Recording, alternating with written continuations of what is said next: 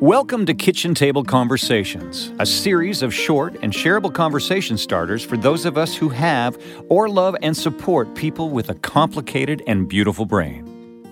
Here's your host, Angela Geddes. Hi, everyone, and welcome to another edition of Kitchen Table Conversations. And once again, these uh, kitchen table conversations are meant to be conversation starters for you to bring back to your kitchen table so that we can help uh, raise some awareness, uh, maybe debunk some myths, um, offer some clarification, or just offer some real challenging conversations that we can debate and learn more ourselves about. I certainly don't pretend to have all of the answers, but I do come across a lot of really interesting and puzzling circumstances throughout my work and throughout my day to day. And I just really feel like there's opportunities for us to learn and to share and to help you know reduce the impact of of some of the experiences that that people have on a regular basis. And i really believe that when we know better we can do better. So today uh, i wanted to just take a few minutes to talk about um, i think what many of us are experiencing in terms of the loss of of matthew perry. I think we've all feel in some way or another that we've lost a real friend and a, a gifted human being with a heart of gold. Um, of course, I didn't know him, um, but we all sort of feel like we did. And, um, you know, he was just such a big part of so many of our lives. I did take the opportunity this um, this summer to read his book called Friends, Lovers, and the Big Terrible Thing. And he certainly speaks very eloquently and clearly uh, about his long standing journey with uh, mental health issues, um, a complicated childhood and certainly um, ongoing addictions. You know, it's just it's a tragic story, really, when you when you think about um, and what he says is all the opportunities in the world, the fame, the success, the money, all of that, but it didn't cure his uh, his demons and his uh, his ongoing difficulties. And he speaks of you know esteem issues and and severe anxiety and insecurities that I don't think any of us really realized, um, given his gifts and his ability to to make everyone laugh and and to be so quick witted and, and sharp, you know, always, regardless of of what was going on in his personal life. So I just wanted to take a moment to acknowledge that I think many of us are saddened and shocked, but yet I think not really surprised uh, that he was taken so young, given given his long-standing mental health and physical health challenges that were definitely related to his substance use. So very sad about that. But it just does. It speaks to, you know, very complicated and long-standing mental health and trauma and developmental trauma and prenatal exposures, all kinds of things that can lead to these very real difficulties. And I heard him interviewed just the other day saying that, you know, out of the six of them, only one struggled the way he did. And it, it did seem to be unfair to him, and it is unfair. Um, and I just wanted to speak to the fact that, you know, this is the kind of thing that I see on the daily, you know, in my work. Um, I work with uh, a variety of different individuals who are incredibly uh, resourceful, resilient, kind hearted, loving community members who just want to live their best life and certainly want to share whatever. Um, whatever they have with with others in order to to make sure that everybody has equal access. So, I wanted to take a few minutes today to to highlight the work of Rebecca Tillou. I hope I'm saying that that uh, properly. I, I, may not be, and I apologize, Rebecca. Uh, Rebecca and I don't know each other personally, but have connected uh, through online uh, avenues, and I've been following some of her work on LinkedIn and social media. And she has a powerful voice and a lot of really wise words to share.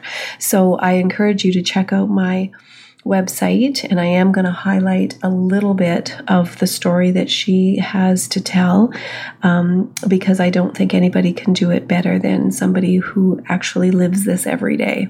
So I encourage you all to check out you know as much as you can um, peer support people and peer people who who do live with um, the impacts of mental illness or developmental and learning difficulties and developmental disabilities as well.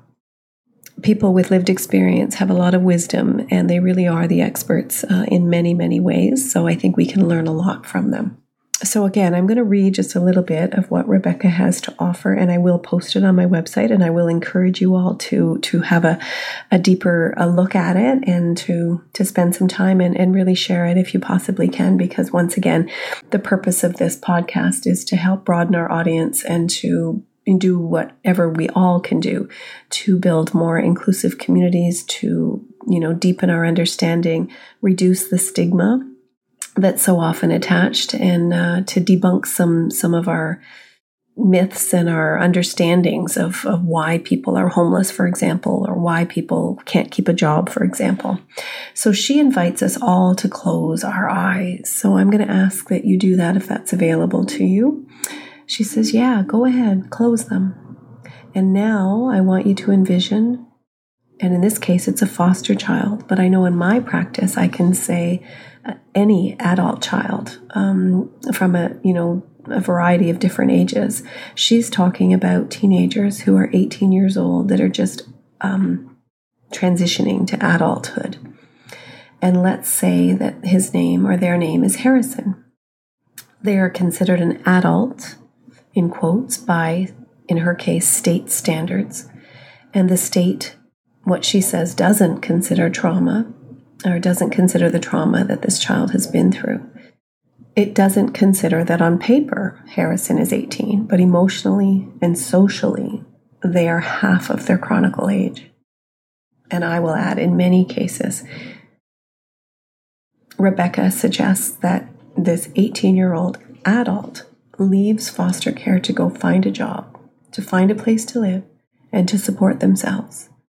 Harrison goes to interviews and they get a couple of job offers because they interview very well.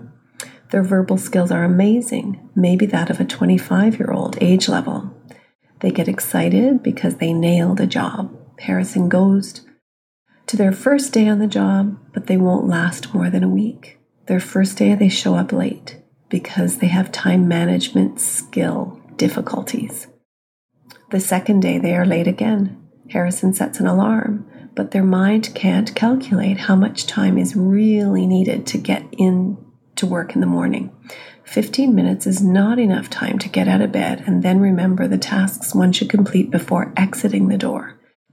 15 minutes in Harrison's mind is enough because they are only calculating how long it takes to arrive to work once they are out the door and actually on their way to work.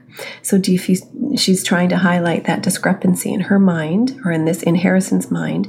It takes 15 minutes to get to work. So if he sets his alarm and allows himself 15 minutes, he should make it. But he doesn't allow for the extra time that it takes to uh, to complete the morning routine. So the employer has no idea about Harrison's FASD because this 18 year old doesn't want to ruin their chances of employment. Harrison doesn't understand the cause and effect of being late. They do understand that their disability is not understood in much of society, though, so they keep it close to their heart. By the end of the work week, this 18 year old is brought into their boss's office. The boss has them sit down. They proceed to tell Harrison that the job isn't working out. They were late every day and kept asking how to complete the same round of tasks over and over again.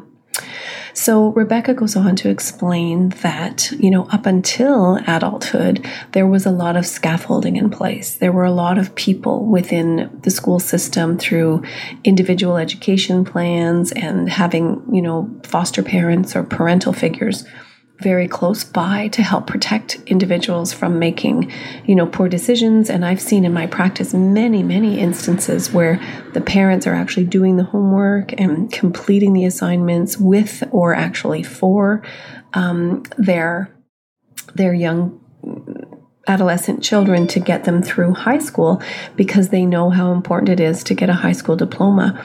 But the individuals who are getting this intensive support and extra help, and like I said, sometimes actually doing the work for them, um, they're not aware that that school is as hard as it actually is. They're not aware of you know how um, how deeply they are relying upon the extra scaffolding that's in place. So then, once adulthood happens and they're left to the real world, um, they really don't they don't know that they need um, continued support. So they don't ask for it, and they're uh, oftentimes a little bit embarrassed, and they are very well aware um, that they are different and that there is a, a negative bias and a stigma attached to mental health and learning difficulties and disabilities. So people are not forthcoming, even though um, people like me often try to encourage um, you know communities to to be more open and to be aware. And uh, we uh, we encourage individuals to be forthcoming and ask for some supports because it is their human right but they also know that it's the right of the employer to let them go or to not offer them the position if they're aware of a disability which is a cold hard truth um, that that I can't deny. So um, you know, I know many people who are afraid to out themselves as having um, any kind of developmental disability because that once it's out, it's it's always going to be there, and people feel like they will be judged harshly as a result, and their opportunities will be limited. So I'm sharing this information, and once again, I would encourage you to read the whole article on my website and recognizing that she's talking about you know foster children in in the states in, in the USA um, but we we see this up here in Canada as well. And there's a lot of things that are in place to you know help with that transition. And and it's not as rigid as 18 and she makes reference to that too but even at 21 or 25, there are some individuals, particularly that they've had additional adverse life experiences, and anybody in the Child Protection Services really has. There's been some trauma in addition to, in many cases, um, developmental trauma or prenatal exposures um, that impact development. So it's a, it's a complicated um, situation here. So we are looking at a 25 year old, but they have they may have the developmental needs of somebody much much younger than that. Dysmaturity, vulnerability, memory difficulties, money management, time management, um, reading social cues, and uh, understanding cause and effect are really sometimes quite difficult for people with complicated mental health and developmental disabilities. So, um, once again, nobody can say it better than people with lived experience. So, I encourage you all to, whenever you have an opportunity to to pay attention and to listen to the voices of, of individuals who've been there. Uh, check out the change makers, for example. Shannon Butt does some really great work, and um, um, she's coined the term healing out loud or heal out loud. So she's really uh, very, very interested in sharing her story and to help others, um, you know, feel like they belong and feel like they're not alone. So again, check out uh, check out my website for more uh, links and information and opportunities to uh, to hear from the real experts. And once again, feel free to share this podcast if it's meaningful to you. I do think that we uh, we all can work together to help broaden our audience and to uh, to work towards reducing stigma and furthering our understanding so that we can be a little bit more helpful. With many thanks, Angela.